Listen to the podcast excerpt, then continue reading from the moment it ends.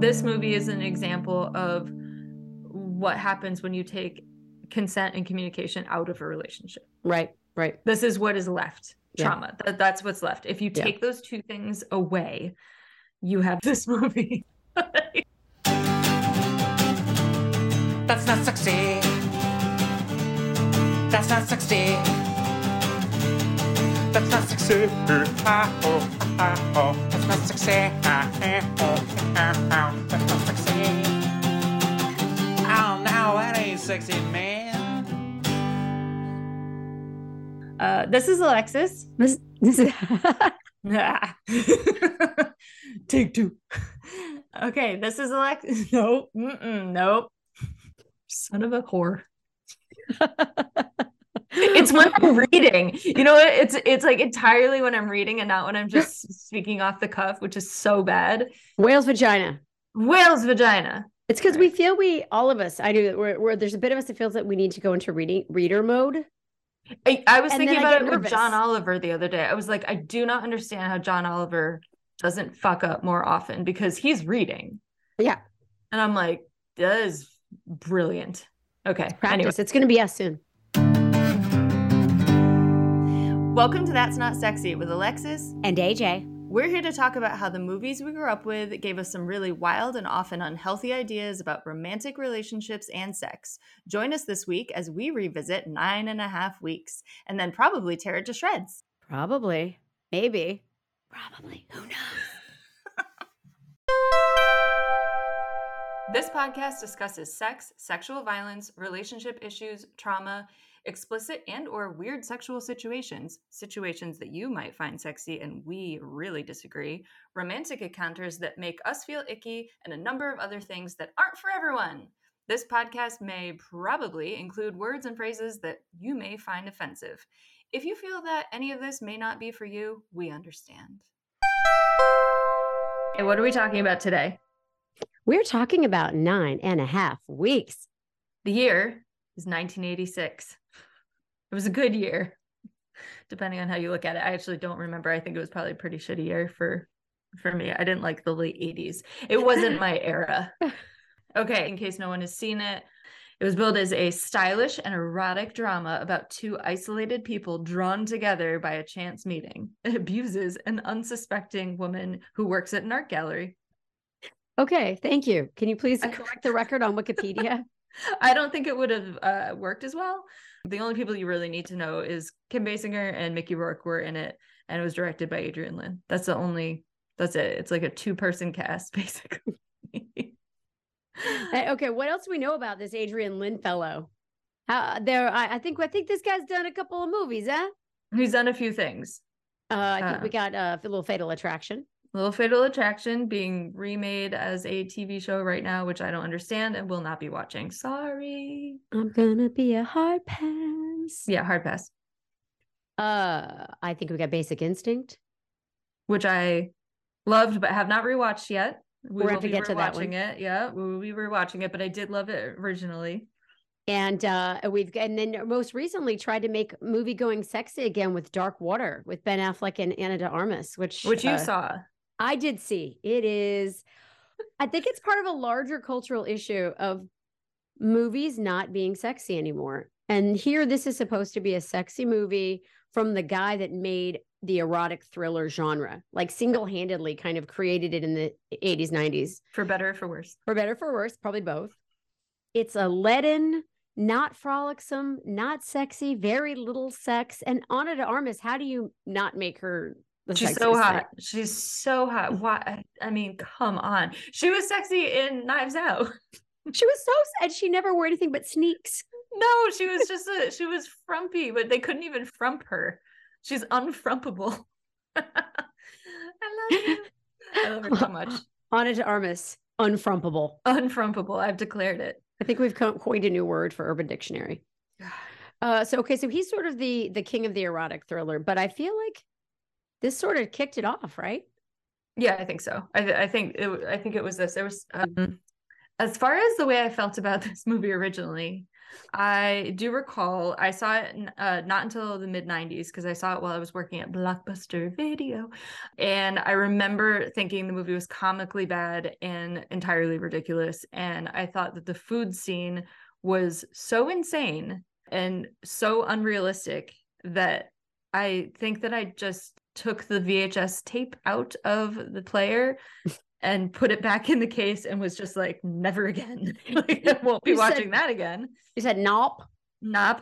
nope. Uh, second watch, uh, I found it horrifying. and it's just bad. It's it's everything that we want to talk about. So uh spoiler alert, none of it holds up. It's really it's really traumatic in my opinion. So I think this is going to be a really fun one for us, partially because there's the flip of like when I first saw this movie, uh, I guess I was maybe in ninth grade, saw it on cable. I thought it was very sexy. Mhm. And I remember, I mean, I've had, I had no experience at that point. I was like the most like dumb, straight laced, nerdy kid. But I, I thought the food scene looked so fun and playful. And the soundtrack was that moody 80s. And Kim Basinger was so pretty. And Oh, you were they in were, I was, they were doing it in the rain. But also, I guess I had no good role models because I was like, this feels like an okay relationship. No rape here. Yeah, fair. No, it's it's fair. I feel like it's it really takes a modern watching to to get what this movie actually was was serving up. when we watch it again for the podcast and we'll get into this i just i just was astounded and and and disgusted it's like it's it's a tale of abuse and it Yeah. it's not sexy Um, I did pull a couple notes about the year 1986 because I felt like this is an important sort of set the stage very briefly as to what was going on in the world of women. There's so much. So let's just a very quick overview. hit me Um, hit and me I learned I learned some stuff too. This is interesting. Okay, so 1986 was the year that the Supreme Court ruled that a work environment can be declared hostile or abusive because of discrimination based on sex. So um, it was basically the very beginning of uh, women being able to legally call out sexual harassment in the workplace, which is crazy that it took that long 86.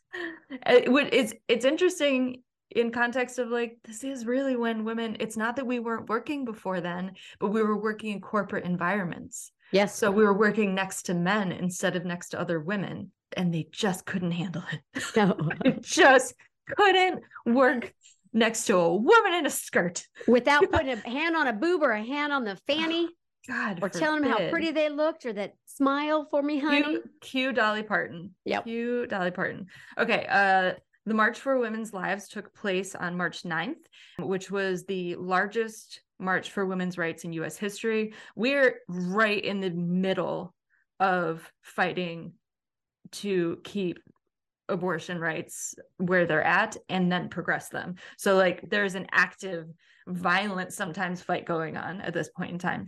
Congress approved stricter federal rape laws. Hmm. Uh, single crime of rape was now replaced by four gradations, and penalties based on the severity of the crime. I think this is important because the marital rape exemption was abolished. That's a mouthful. Basically, like before that, your husband could assault you within your marriage and it would be legal. And that is insane. this is still in the era where like eddie murphy could joke around about how when his wife gets out of line he has to slap her and it Oh, didn't, yeah. and didn't get blowback Yeah, no, there's definitely there's so many things. It's crazy. So yeah, we're in an Um, era where women don't have, you know, don't have equality still, but they're fighting for it, Fighting They- hard. fighting hard. They're they're finally getting stricter federal rape laws, but the Mhm. but women are still viewed as second class citizens in terms of their sexuality and how what men are allowed to sort of impose on them. Yeah, the fight is not working out in our favor. We're do we're fighting, but the the results of all the fights are are it is a slow slog and Yeah. it's really upsetting. Just a very nice uh note. Uh it did become legal for women to be topless in Washington D- Washington DC. Right. So- oh, take it. Yeah, Right, we- so like we'll just we'll just leave it at that. we'll Yeah. just leave it at the the the titties out in Washington DC. Um so back to the movie. So uh, basically the um Robert Ebert, Roger Robert Ebert, Robert Ebert. person that I just made up. it it flows off the tongue a little bit. Robert Ebert. Robert Robert Ebert Robert Ebert. Ebert. gave it three and a half stars. Too many stars. Uh, too many stars. And also, uh, one of his quotes was, "He offers her quite boldly an experimental erotic relationship." Oh, Robert Ebert. no. you fucker. no, no, no. I don't think that's what he offers her. Um, it's but sad. just, I loved Roger. Yeah. Uh, but just to show you what the ethos of the time still felt like, you know, um, he says the first time he touches her seriously is to tie a blindfold around her eyes. They advance into arenas of lovemaking, often described in the letters column of Penthouse. And Elizabeth, that's Kim Basinger for the most part, is prepared to let John call all the shots. He Mm. wants to be in control. And as she surrenders to him, she abandons herself to dreamy, erotic absent mindedness. None of this felt dreamy to me. No, no. And I don't think she let, I don't like this. She's letting him call the shots. No, because she's not. Letting him would imply that she was ever asked what she what she thought. Yep. Which uh, she was not. No, and he's basically like love bombing her and then just like the the frog in that damn pot of water. He just keeps turning up the heat and using manipulation, like straight up gaslighting. And and this isn't a fun BDSM relationship. No. Oh, I will Mhm. mention real quick that this Oh, book yeah. was written Oh Uh, yes, yes, the yes, book. the book. Uh, so for those who don't who think this was just a pot boiler heated sexy movie that Adrian Lyne and some overheated dudes wrote, it's not. It's based on a book called Nine and a Half Weeks: A Memoir of a Love Affair, published in 1978 by Ingeborg Day, originally published under the pen name Elizabeth McNeill. McNeill. And in her words, it was about a, a brief sexually violent relationship between an art gallery owner and a Wall Street broker. She always thought it was a book about violence and trauma. Interestingly, the woman who wrote it knew knew that it was an unhealthy relationship, and everyone else was like, "Seems cute." Honestly, Hot. seems sweet. Sexy. Oh, I want to be, I want to have sex on a bed in a store and I want to, you know, get Ugh. stab a lady. Yeah. I, I feel like it's important to to just talk about the fact that when they meet in this movie, they never actually meet. He kind of follows her around, and we're led to believe that it is not him stalking her. It is actually just fate that brought them together over and over again on the streets of New York City. No, but sure. I did have a weird reaction, like to the fact that we're never given that moment. Like it's just, it's just this um it's an uncomfortable bubble that she is suctioned into and then can't get out of like it- it's that's that's all i can think of it's it she's there's i think that um some sort of traditional meet cute would have been exactly that too cute Yeah. and so they were like no like we're we're gonna do away with that. And you're gonna go from passing each other on the street multiple times to just being directly in a relationship or something or whatever this is. I i don't even want to call it a relationship deal there is which i feel like is a big tell on women's pleasure at the time there's mention of a vibrator at exactly nine minutes into the film and it's basically treated as gross and shameful. Like they were like ew vibrator ew. like let's not even talk about it. It's like when someone you know kid would find something like that in a in a teen movie and like throw it around like a hot potato but these are adult women talking about it. And i was like okay. Even the adult women in this movie are like ew vibrator i'm like okay They're even in the, they're like, we are in New York, we're in our 20s, we're sexual people, but we don't own our own sexuality enough to like welcome the vibrator. Which Yeah, I guess even hey, that's it. changed a lot. That's changed. Let's let's like give some credit where credit is due. That is definitely changed. It may not have changed everywhere for all people, but it's definitely much more visible now.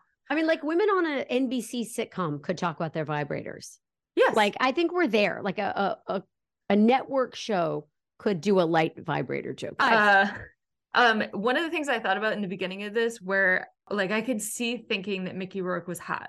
Like back then, I can see thinking that his baby face that he used to have was very hot, very cute, and I would have been drawn into and I probably would have like this is this is the start the discussion of me seeing my younger self in Kim and oh yeah. never once during this whole movie thinking that she was crazy because she like I see it I can totally understand. And also he immediately purchases for her the $300 scarf that she wanted as a look at me I'm so amazing.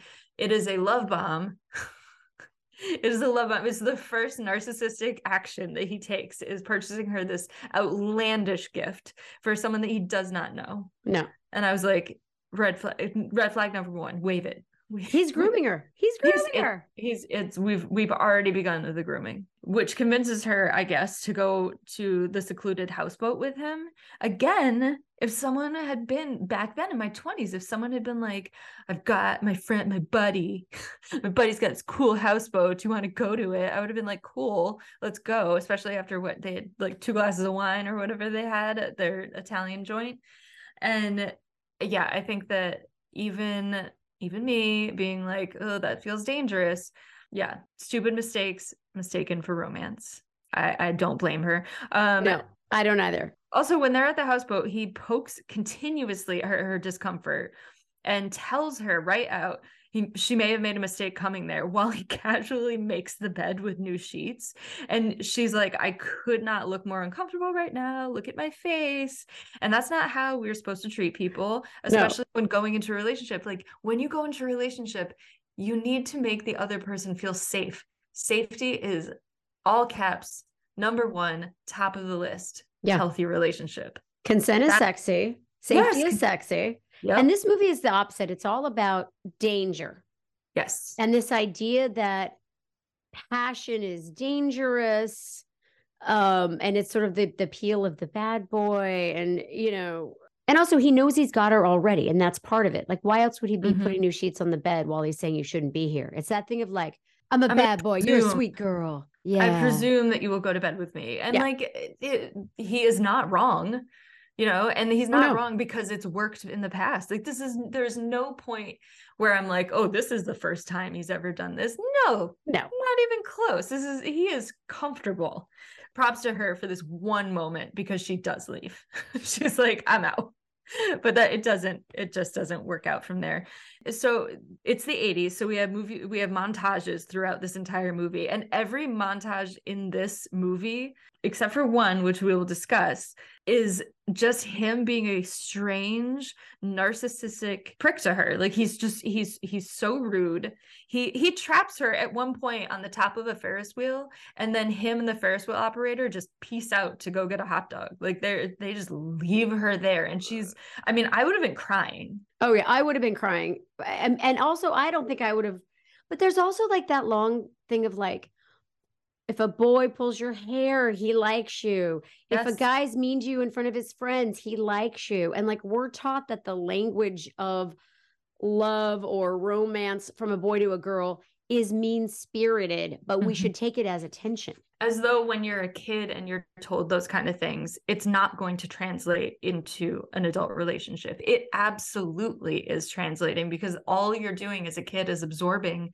those you know those lessons and then trying to apply them appropriately appropriately to life after that and yeah i mean like i 100% recall many many times during my teen and early 20s specifically i would say life where I was made to feel embarrassed and helpless and not in control of the situation, Yeah. but also kind of flattered that I was getting attention paid to me. And it was such a confusing feeling. yes And I did not, I did not understand that that was an unhealthy situation that I could have taken control of if I had just been like, screw you, I'm, I'm out of here. Yeah.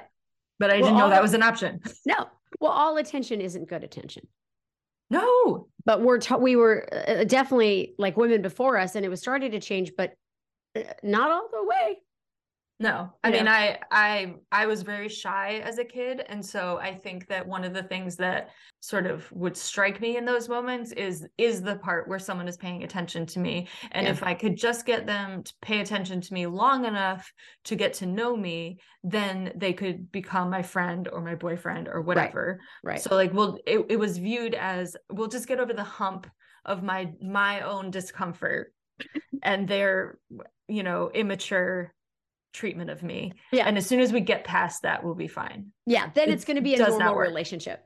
Yeah. So like, uh, you know, a guy just tells you to get naked yeah. yes. and you which which is what happens next him. That's precisely what happens right after this. Is is Mickey? I'm just calling them Mickey and Kim. By the Let's way, do it. I- Mickey I and Kim. can't. Mickey just tells they go back to her place, and Mickey is just like, "All right, now get naked." And again, visibly uncomfortable. Kim. I I mean, he he says, "Are you uncomfortable?" She says, "Yes." and they just carry on like, like nothing was just discussed there's uh, Nope. this is where consent again should have come up like are you uncomfortable yes you're uncomfortable okay what about this is making you uncomfortable let's let's uh let's stop everything and like maybe you need to be in charge of this situation like not me i mean this is exactly where things really i think go off the rails because she she really she, she loses all of her all of her autonomy I think her autonomy. yeah during this specific scene there's the blindfold is involved Yep. and yeah there's no safe words there's no there's there's an ultimatum where Yes, he's like yes. you you will take off your clothes you will let me blindfold you i am going to stay totally clothed Yes, which is so that was a trope in these 80s movies. Gross. The dudes are clothed and these Yes. women are naked. the, the dudes are also ultra clothed like yes. they're, they're wearing a suit a tie a suit jacket sometimes an overcoat and A vest, a top hat, gloves.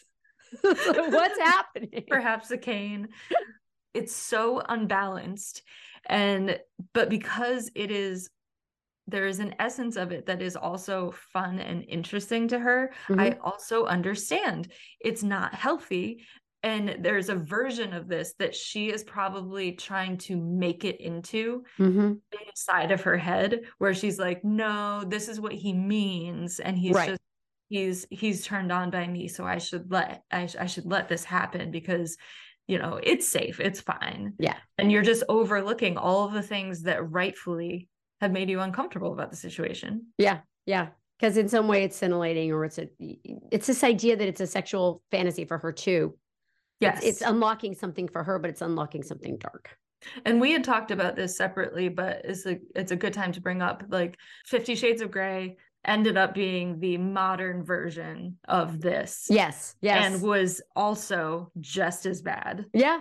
versus the secretary which is also something that deals with a BDSM relationship and was done correctly. Completely the- agree. If you look at them side by side, it is such a difference. And the, the key difference is that in this situation, Kim would have been the submissive and he would have been the dom, but it, she would have been the one making all the decisions. That's right. That's right. and that that is the key. That is the thing that everybody in the community and just sane people everywhere were like, the power dynamic is incorrect in this situation. Exactly. You are the one, if you are a sub, you are the one deciding. Yeah. And you are the one calling the shots. Yep. And instead she's just being victimized. Yes. And that is the difference. So if anyone wants to go further down that research hole, Yes.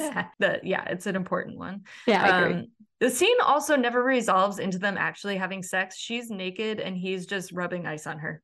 What is the obsession with ice in these movies? I used to, I really thought ice was going to be a big part of all my sexual futures if you watch these movies.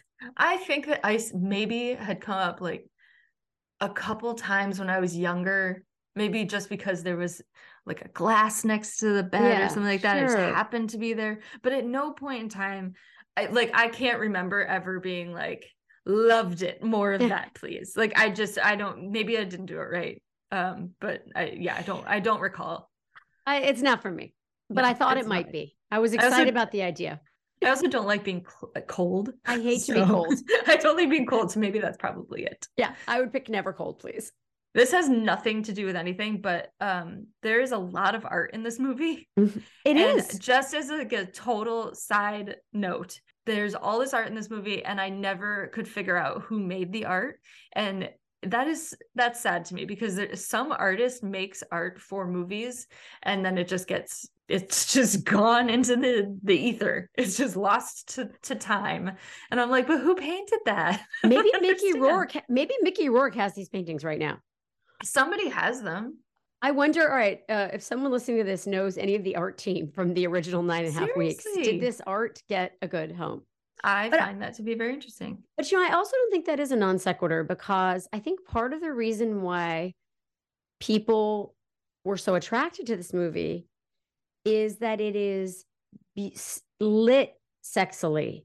Yes. Everybody is gorgeous. The music, the soundtrack, it's a very sexily shot movie. And the It's an art house characters are film. gorgeous. It's an art house film. So you watch it and you think, I- I'm being, I'm European watching this. Yeah. I'm, I, I feel very French or something. I'm watching something naughty as opposed to, rephrase, something, you know, I, I would call it a it it wants to be an art house it wants to be. Yes. because it doesn't quite achieve that. But the visuals, Yeah. I mean, it It's is reaching. beautiful. Yeah, Yeah. it's amazing. It is what I remember New York being.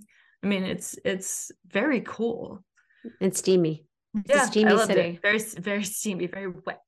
So what happens Uh, to Kim once she begin she embarks on this relationship? Well, how does it affect her at work? I mean, she and she just leaves her whole career on hold. Basically, she she checks out, which is also a sign of a bad relationship. Yes. like if you are Yes. checking out of the thing that you clearly love in your life you're checking out of your relationships you're checking out of your job checking out of any hobbies or personal time or anything like that that you may have had uh she she checks out of everything to the point where her mother and her doctor are both looking at her looking for her via her answering machine at separate points in the movie Her doctor Um, is very concerned. Very concerned. We never find out quite why, but No. very, very worried about her. That is another indicator. It's another red flag where that's not what happens in a in a good relationship. You don't just like get into your relationship and let every other thing fall to the wayside. Although we've all done it. We've all done it. Yeah. 100%. There were so many times in my life where I had not necessarily uh I mean, I never checked out of my job because I couldn't. No, some of us work for a living. God damn it wasn't a possibility. I would have just starved. Um, but I definitely, you know, wouldn't see friends as much as I Right. did, or didn't, I, you know, didn't demand alone time, which I definitely need as a as an introvert. You know, there's Mm-hmm. always like just like subtle things, which yes, you're gonna have less time when you're in a relationship with someone else to yourself. I that that's a given. Yeah. But to have it in an unhealthy way where you're just never given your you know you're never giving yourself any fuel Mm-mm, Mm-mm. absolutely not big no But but uh, we do have the only scene in the entire movie that centers on female pleasure here. oh my gosh it's so good the only I, this 50 50 I, I'll i'll i'll tell you the other one that i really like but Okay. i would say that the the movie the scene where kim is in the back i guess storeroom of Storeroom, I think. gallery um and she is looking through slides of presumably people's uh portfolios that have been sent to her because i this is how it was done back then Mhm. um and she's alone and she's in the dark and it's very sexy and there's music and she is uh m- we're made to feel as though she there's an elaborate masturbation scene happening before us and it is definitely i would say this is the only se- actual sexy non-creepy scene in the whole movie yeah I agree. I agree it's the only one that didn't make me feel "Ugh." I was like, okay, get it, get you some at work, girl. Uh, and then what does this lead us to? The maybe the most famous scene in the movie? It is the most famous. scene. I don't know why. It's in front of the refrigerator. It's seemingly cold and sticky. I didn't like it at all. It's a scene where Mickey feeds Kim an array of mismatched stomach ache inducing foods and other things including but not limited to uh cough syrup spiral pasta Yeah. milk Gross. yeah, gross and uh not so subtle seltzer jizz shot Uh, it's a disastrous mess and it also seems just the stickiest i mean there's honey there's cough syrup there's all, all sorts of things and everything is on the floor and her roommate is home Okay, her roommate is home. At one point, I think there's flour on the floor. It looks like there's like Yes. it's like disgusting, and also it's noisy. And are they really playing that "I like bread and butter, I like crackers and jam" song out loud? Maybe. Is it that or is it totally silent? Or are they listening to something else? That's one of those We things you know. never know in don't know. movies. like, are they actually listening to the soundtrack song? Because that kind of works. But are they just silently doing this? That's gross too. Well, and she know. strips for him later. Is she is she stripping to that song? I, there's a lot of questions musically uh, that we just don't know. I felt like she was stripping to that song because it matches It up. works. Okay. It all right. works. This one, questionable. Yeah. I don't know. I remember thinking that this was the most unrealistic scene. Um, it just looked uncomfortable and it was never also I'm like, I like clean thing. I like to be Yeah. clean. I like I I don't mm, I don't want to be sticky. I don't want to be covered with anything. I don't want to like clean up after it because you know that she's the one cleaning that up. He didn't clean that up. Oh, he's He got a didn't clean that up. housekeeper and he wants her to be his sexual housekeeper. So That's the other thing. He has a house with no roommate sleeping in it. Yes. and they do this at her house in her kitchen. yes. Yes. Oh, gross. I thought I was going to love having sex with food. Having sex with food. And no, no, No. it didn't go that way. I think I Mhm. tried a, a popsicle situation. Oh, again, cold. point. Cold. It wasn't great. And it's sticky. Whipped cream, sticky. Yeah, I thought uh, that strawberries and whipped cream Would be fun, right? would be the thing that Yeah. would. And no, I mean, like for one thing, it never came up, but it never came up because I really didn't want it to. Yeah. I don't know. Yeah. That one I thought was very sexy. Also, I think there was something about like when he gives her like the cough syrup, her like, ooh, it's gross, but giggle, giggle, that made it feel fun. Like it, it felt more like playtime. Yes, But because I didn't understand all of the like the the dark shadows, um, you know, l- lurking underneath, which happens pretty quickly after, uh, you know, when she wants him to go to a party with her, right? Yes. And by the way, again, in that scene, she is yet again blindfolded, which which is also something I never wanted. And No, I mean, I, I I say that I would now because now I'm in a safe space. Yeah. Now that would be fine. sure. But I think that the reason that that always seemed like not a thing that I would ever want to do is because I don't think that for the majority of the situations that I was in when I was younger, that it just no, no, I don't want to be tied up. I don't want to be blindfolded. I want to know exactly what's going on at all times. No. and she's not safe with him. So maybe it's a metaphor that she's blinded by his, you know, gaslighting, grooming bullshit. She's basically in his cult. speaking of the cult, he really shows himself increasingly to be a very not just narcissist but an immature narcissist because she wants him to go out with her he wants to like she wants to to introduce him to friends and have a relationship with him Yeah. and he flat out says no i will not be doing that and you can see them during the day and you will see me only alone at night which is grooming and narcissism at its at its you know top level That is, Yeah. you are isolating the person you are taking their them away from their friends their your their life their you know and and you're not going out in public with them necessarily Yeah. it's gross he, he's basically treating her as an inanimate doll Yeah. uh, instead of a, a you know grown ass woman like, Yeah. that sh- that she is which is just gross You're my nighttime sex puppet. yes puppet ugh this kind of thing was um really difficult for me to identify in a relationship when i was in my 20s it was really difficult for me to understand that um those kind of things were red flags Yeah. she was in danger Yeah, he's not offering her much. so he leaves her alone at one point. He gets a phone call, leaves her alone in his apartment. And she does what anyone would do with someone that you are getting no information from, Mhm. which is you go through their stuff. And I don't even think that she did it in a way that was all that weird because she was spending time there. She had things there by this point. Yeah. Like we're sort of meant to believe that they're spending every night together by this time.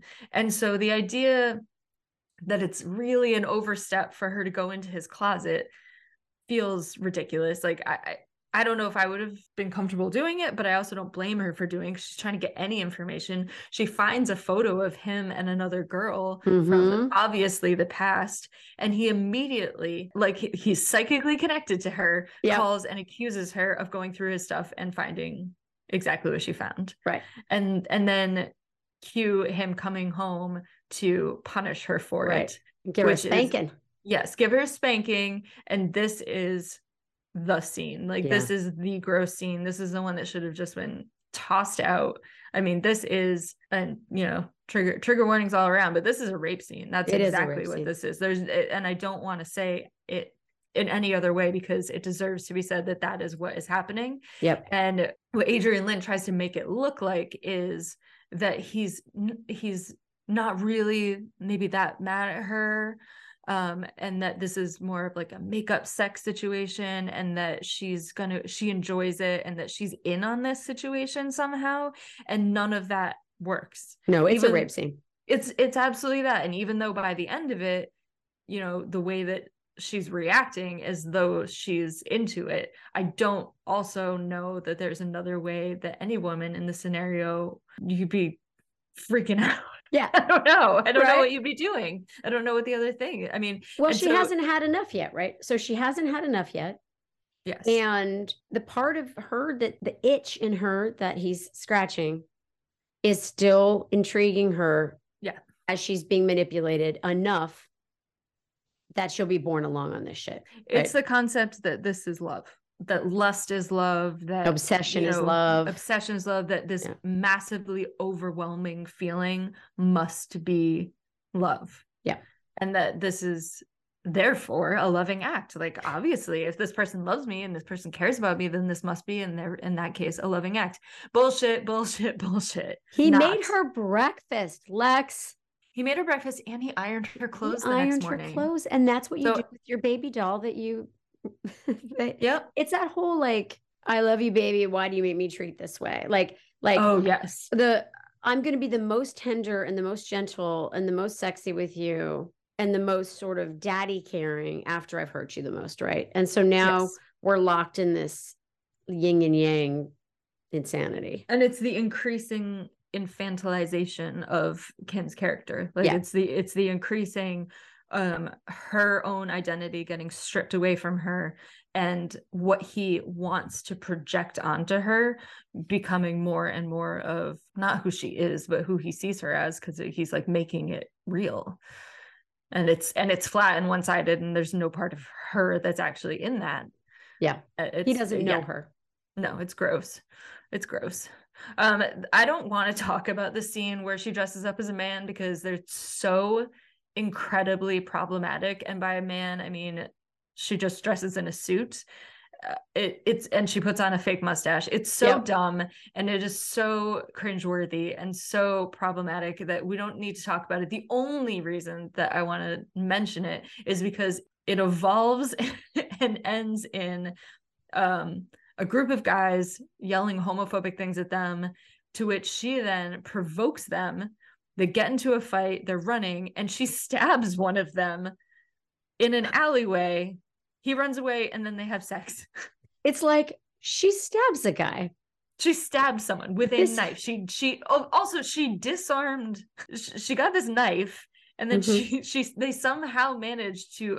Was there like three men? Yeah. at that point like it, it- none of it makes any sense it's absolutely absurd and if i for the first presumably this is the first time that kim has stabbed a man I mean, that we know of. That she was in the Navy of. in the late 70s. but if i had just had my first experience of having a to defend myself because you know that was a very scary situation Yeah. and then like putting a knife into someone's flesh i would have been like we need to immediately leave here and step one call the police yes. Call the ambulance. And step two, I needed a large like scotch. Like Yeah. I need, I'm I'm shaking and and very upset. Instead, they just have sex in the grossest New York rainwater.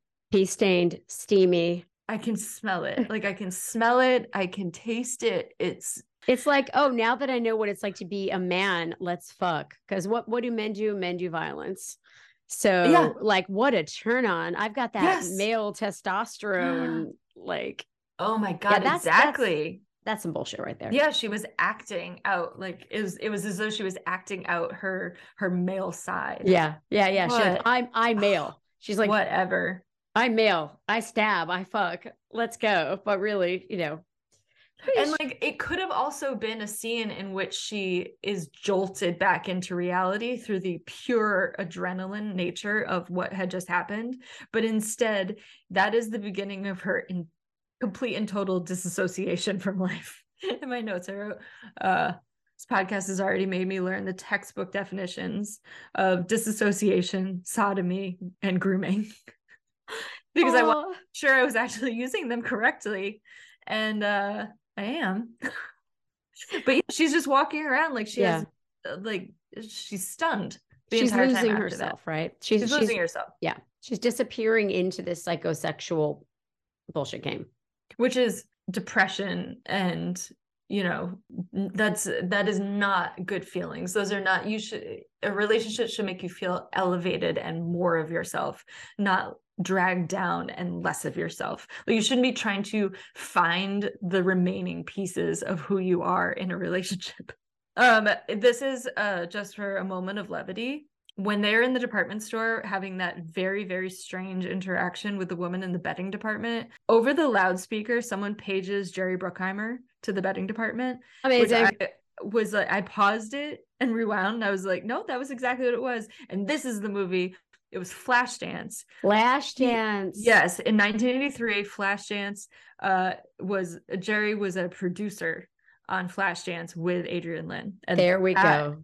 is your Easter egg right there Oh, the boys club's having fun. yeah so I thought that was funny and I I wouldn't have noticed that with the first watch ever That's I- actually I pretty don't- great. Yeah, yeah, I thought it was pretty funny actually. Um, I don't know if a riding crop is uh qualifies as a trope because I I honestly don't remember. I don't know. They buy a riding crop that they never use. Just I don't know, cause BDSM. I think that's it. They're like, what are what do people do in movies when they want to show BDSM? A riding crop. What do they do with it? We don't know. Just I don't know Just if- show it. I guess in the secretary, I'm pretty There's a sure that riding he- crop in there's that. a riding crop in that. Yeah. um and in 50 shades but we don't discuss that um so i don't know if it's necessarily a, an a, an early on trope but that is one thing that i that has come up in my in my life and that is enjoyable that Ooh. is that is delightful but also again with consent and used not as a punishment which i feel like is what mickey is doing here he's Yeah. like well if you step out of line again you go through my closet yes so so and that's that we don't even need to discuss that anymore because it's so dumb and it never comes up but Just so dumb. but now I'm excited because the the one scene that is fun in this whole movie is upon us, which is when uh when Kim dances to uh you can leave your hat on and You it is actually amazing. She's yeah, so cute in this so scene. cute. She's so sexy. she's in charge. He doesn't seem to be that into it because she's in charge. He's just sitting on that big dumb chair like a big dumb asshole. he's just sitting there watching her but yeah she she looks great um she looks like she's having fun it looks delightful and i no i've never danced for anyone i would probably dance for my husband now but i don't know that i could do it without doing it in a way that was kind of funny Like, I I think don't that's the fun of it, right? Like I yeah definitely like like light lap dancing fun stuff. But like yeah always playful, always like sexy. But for me, the fun is in you're sharing sort of a vulnerable, silly, sexy thing together. i think it's a you know, personality thing we're both yeah. kind of goofy Yeah. And so it would be disingenuous to our personalities to try to do that with a straight face. Yeah. Like they don't, and also men don't care. No. They're like, you're getting naked for me? Excellent. Like sit they on my don't lap. care. Yeah, No. don't care what format. They don't care if you're laughing. But it, this was this was a funny and fun scene, and I really liked it. And I wanted to listen to the song over and over and over again. And So also, good. it had every trope that you could possibly find. It had the silk slip, which I have owned throughout my life, and I do I do own one now. Always hot. Always hot, always hot. Um, uh, light leaking through window blinds Mm, 80s. which is so 80s and I don't really understand. It's like this there there's like what is there a, a giant neon sign outside their It's window always a that's neon sign. in. Right, it is. Or a lot of times it's like a blue light. It's like very, Yes. the, and it's that very basic Venetian It has to be blind those blinds. backlighting, sexy slip, sexy heels, sexy fire escape, Yes. and you just know we're fucking. Like a you're bit just of, like a this bit of dust, a bit of dust the air. in the air, Yes. so you can really see the lines going through. Uh, high heels for no reason, but sexy, Mm. um, which I have no problem with. I have no problem with dancing in heels. I actually love heels, and a fire escape, which I also think is kind of an '80s trope. 80s New York. Really, the only fire escapes in New York are the older buildings, so the pre-war. But also fire escapes are fun because there's the thing where you can pull them down and people can climb up them to meet their lover, or you can have sex on a fire escape. You can throw someone off a fire escape. Like it's very West Side prop. Story. Yeah, yes, a great prop. yes. And they're very New York. Like if you're like shorthand for New York, it's like mean, it steam was- coming out of grates, Yes. you know, fire escapes, eating pizza folded on the street, Always walking, Cabbies that are walking angry. pizza. walking pizza. cabbies going, you move your car out of here, you bum. the honk, Uh-huh. the unnecessary honk. But This- then, but then it gets darker, right? We we, we take yeah, it. we had such a nice time that I I admit that I am trying to linger in the You don't nice wanna get time the there. good feeling because it it doesn't like it's the rape scene goes by quickly. It's, It's like fast. sort of a flash in the pan. Yeah. The the rest of this movie is basically just darkness. Like Yeah. it is just it is so dark and is so dismal and is so Yeah. like heavy feeling. Yeah. And it, I think that the reason that it struck me, it's not like the things that happen in it, which are, to be honest, not relatable because they're so outrageous. Yeah. But the feeling that it brought about in me, I was like, no, I I have felt that feeling of dark, out of control. Yeah. Um, in a relationship where like it- Yeah. things, things have spiraled so far Yeah, we're that- unraveling now. yeah we've now we've just entirely unraveled one of the people that is involved so it's um i feel like this this deserves to be sort of described for people who don't necessarily remember what happens Hit me. because part of and this is a little funny but i hate it kim has her art opening Yep. the thing that she's been working her entire this whole time so this whole movie in the background she's been working for this art opening and mickey is like okay i know the art opening is tonight but i'm going to need you to without any explanation meet me at the chelsea hotel i could have a whole Ugh. podcast just on my experiences at the chelsea hotel that place is Oh, both one of my favorite and least favorite places ever. I would not sleep there. Yeah. Um, but he isn't even there when she gets there. He gets she gets into the room. Uh, he wants her to blindfold herself alone and get undressed. And when he mhm. arrives, like he, she's not blindfolded. He blindfolds her. She does get undressed, and then out of nowhere, um, this woman who speaks uh, apparently only Spanish. I, I that's at least in the scene she only speaks Spanish. Um, and I think that we're supposed to like assume that she's a sex worker that he hired. That's what I um, was assuming. Yeah, it's never said, but it's sort of that that's the implication. Again, could unpack so much about that. Not fair to this poor woman who's just trying to earn her goddamn Yeah. living. She's got a kid, Um, maybe. I don't know. She's Yeah, who, I don't care. She's or she just likes it. You get her know? on her grind. Like I had no problem with that.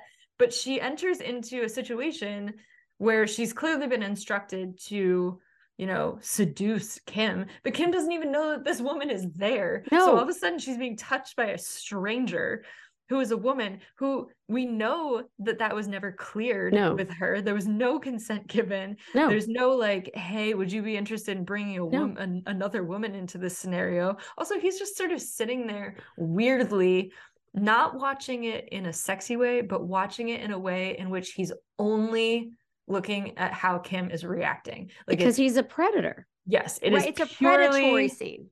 purely predatory, and Yeah. it is super gross. And her reaction is to freak out and honestly, same. Well, she is being assaulted.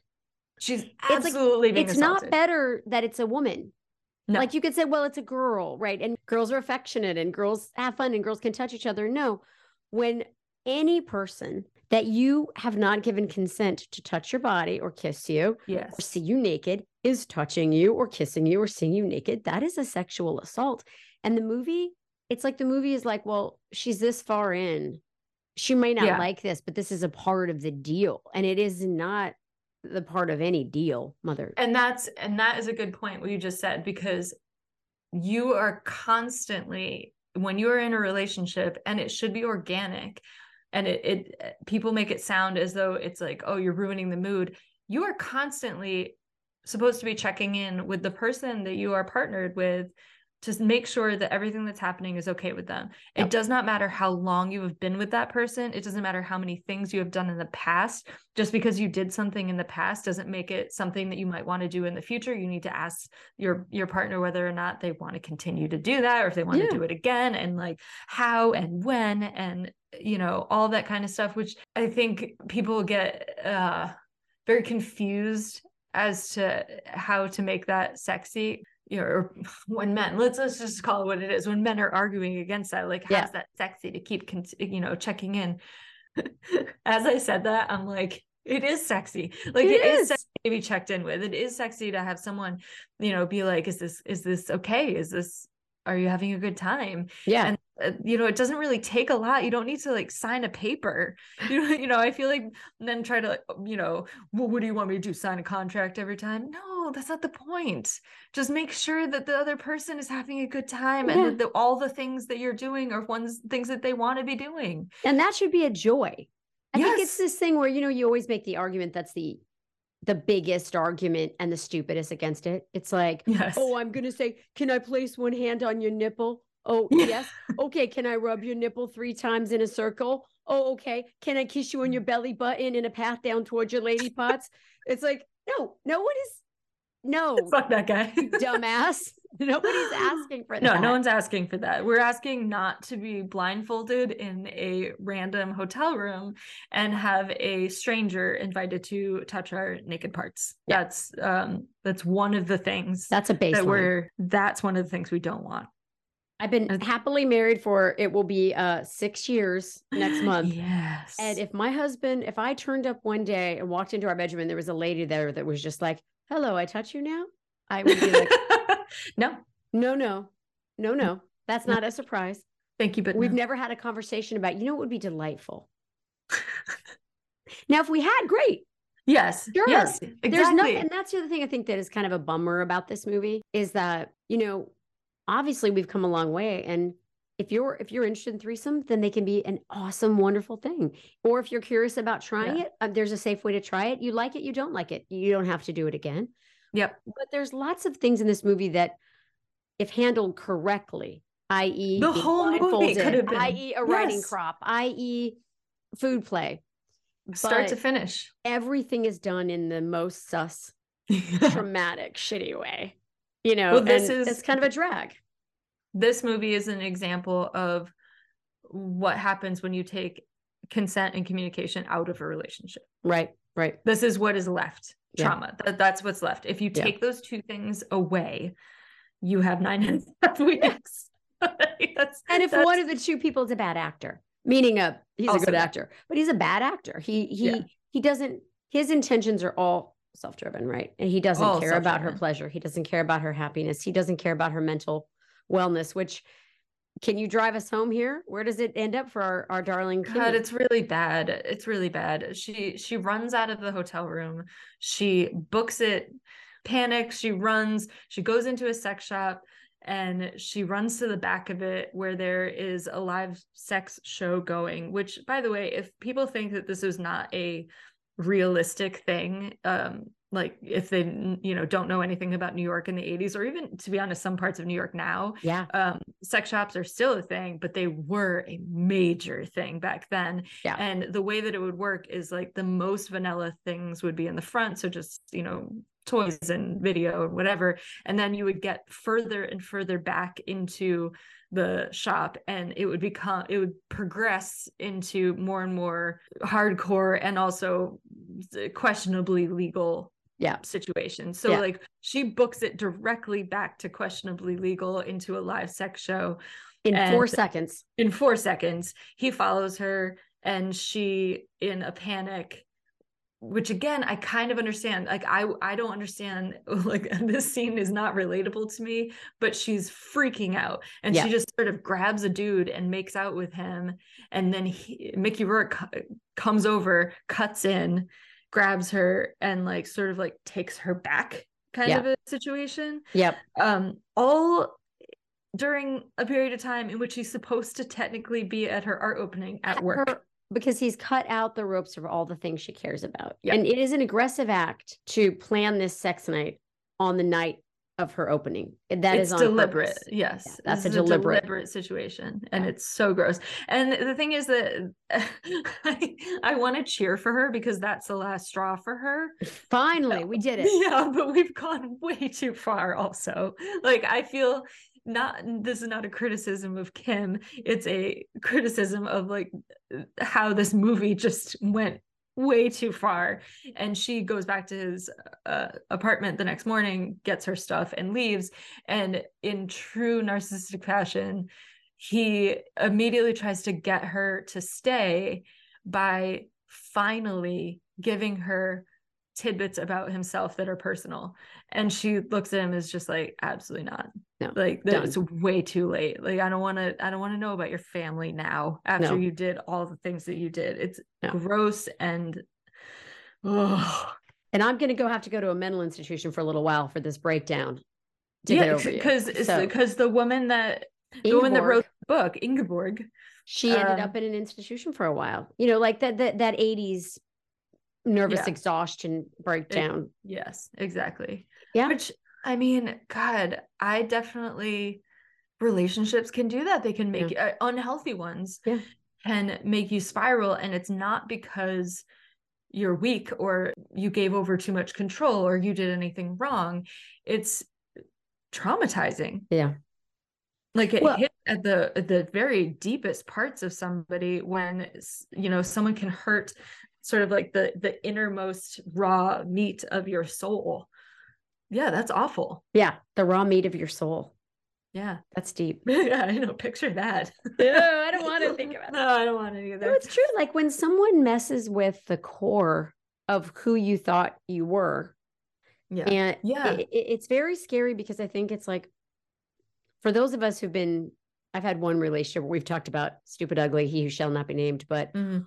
where he was such a gaslighter and and so manipulative and also so exciting and so unlocking all my creative potential and I was so crazy for him and he just demolished my sense of self where I was doing things like just demeaning myself in every way to try to be Mm. with him that by Mhm. the time it ended I was like I cannot believe I'm this like groveling sad person who has no love for Mhm. themselves and you would think it couldn't happen to you and this is why people always judge people in cults but a relationship can be a cult and it actually Yeah. under the right circumstances isn't that hard to get dismantled I've I've had it happen very quickly. And the thing that I got wrong um when I did get health, you know, like when I did get healthy and when I was in a relationship that was really healthy and good and showed me, oh, you don't have to give up parts of yourself. You can you can be deserving of love, all these kind of things. Like when I had experienced that, and unfortunately that specific, that first like super awesome, great relationship didn't work out in a relationship sense. Um, when that ended, I was like, okay, well, now I know what's healthy, which Yes. means that from now on, the things that I enter into will therefore be healthy. Like I, because I've learned that is not correct. It's two things in in my experience, and tell me, I don't know if you agree, but um, one of them was I immediately got into a unhealthy relationship with someone, but I identified it in three months rather than three, four years. there you go I I knew very quickly. I was Yeah. like, oh, this person is not right for me. But the idea that you're gonna just know right from the get-go, no, like that absolutely not. And also there are different formats of an unhealthy relationship, some of which you may not have experienced yet.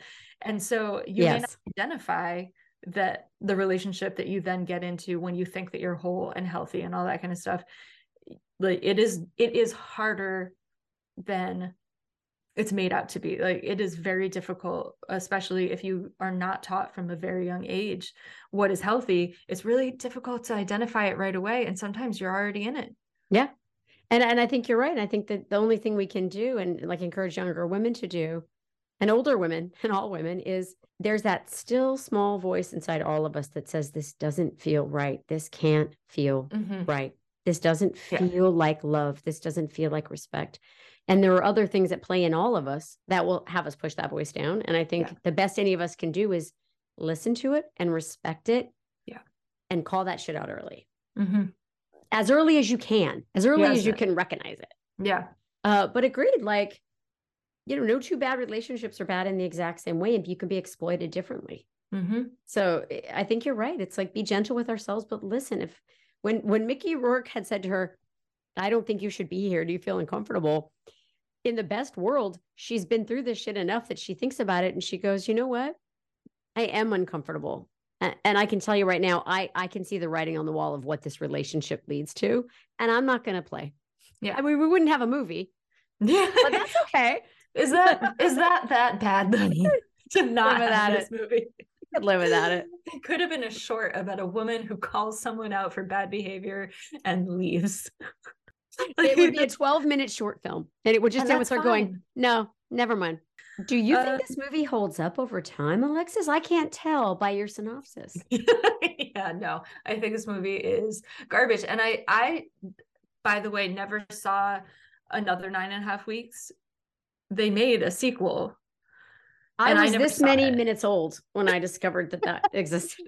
They did, and I never saw it. I'm willing to I'm willing to watch it, but I don't think that there's a reason to.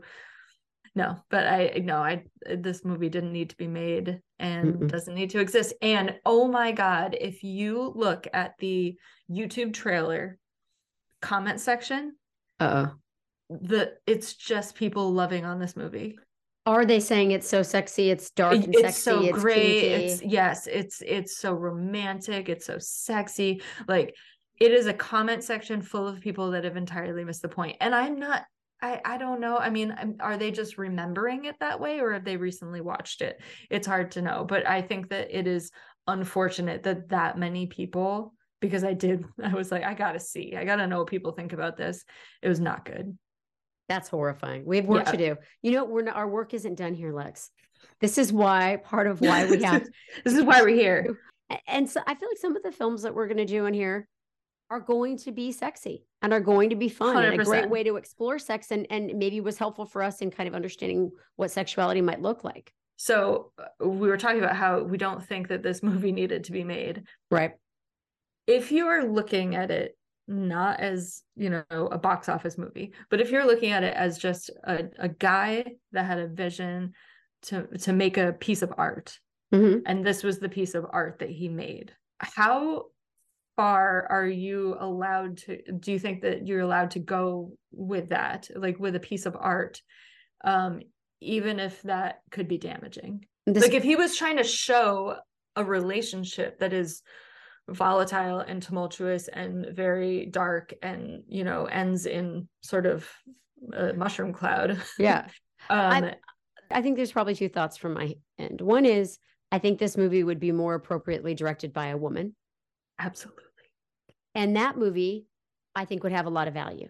yep because if you could make a movie that was more of a deft portrayal of the way that people can be sexually exploited and emotionally exploited and that psychosexual thing can get very scary then i think that could be an important movie and a good movie.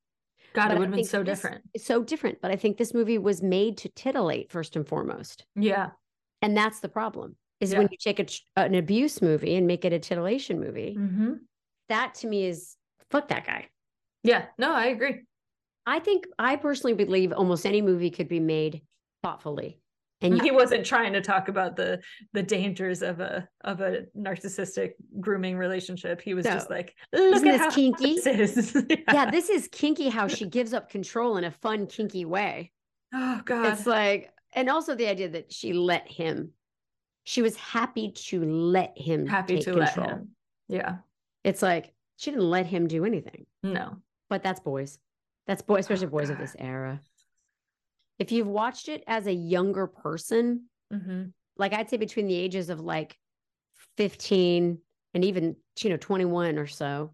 And then if you if you're a little older now, wherever that is, and and watched it as a fully formed sexual being, hmm um, I'd be really interested to see if people had, you know, because you didn't like it ever, and then but for a different reason, For a different Later. Yes. and I did like it, and then for the same reason as you disliked it now because we've grown into realized humans that don't want to be fucked with.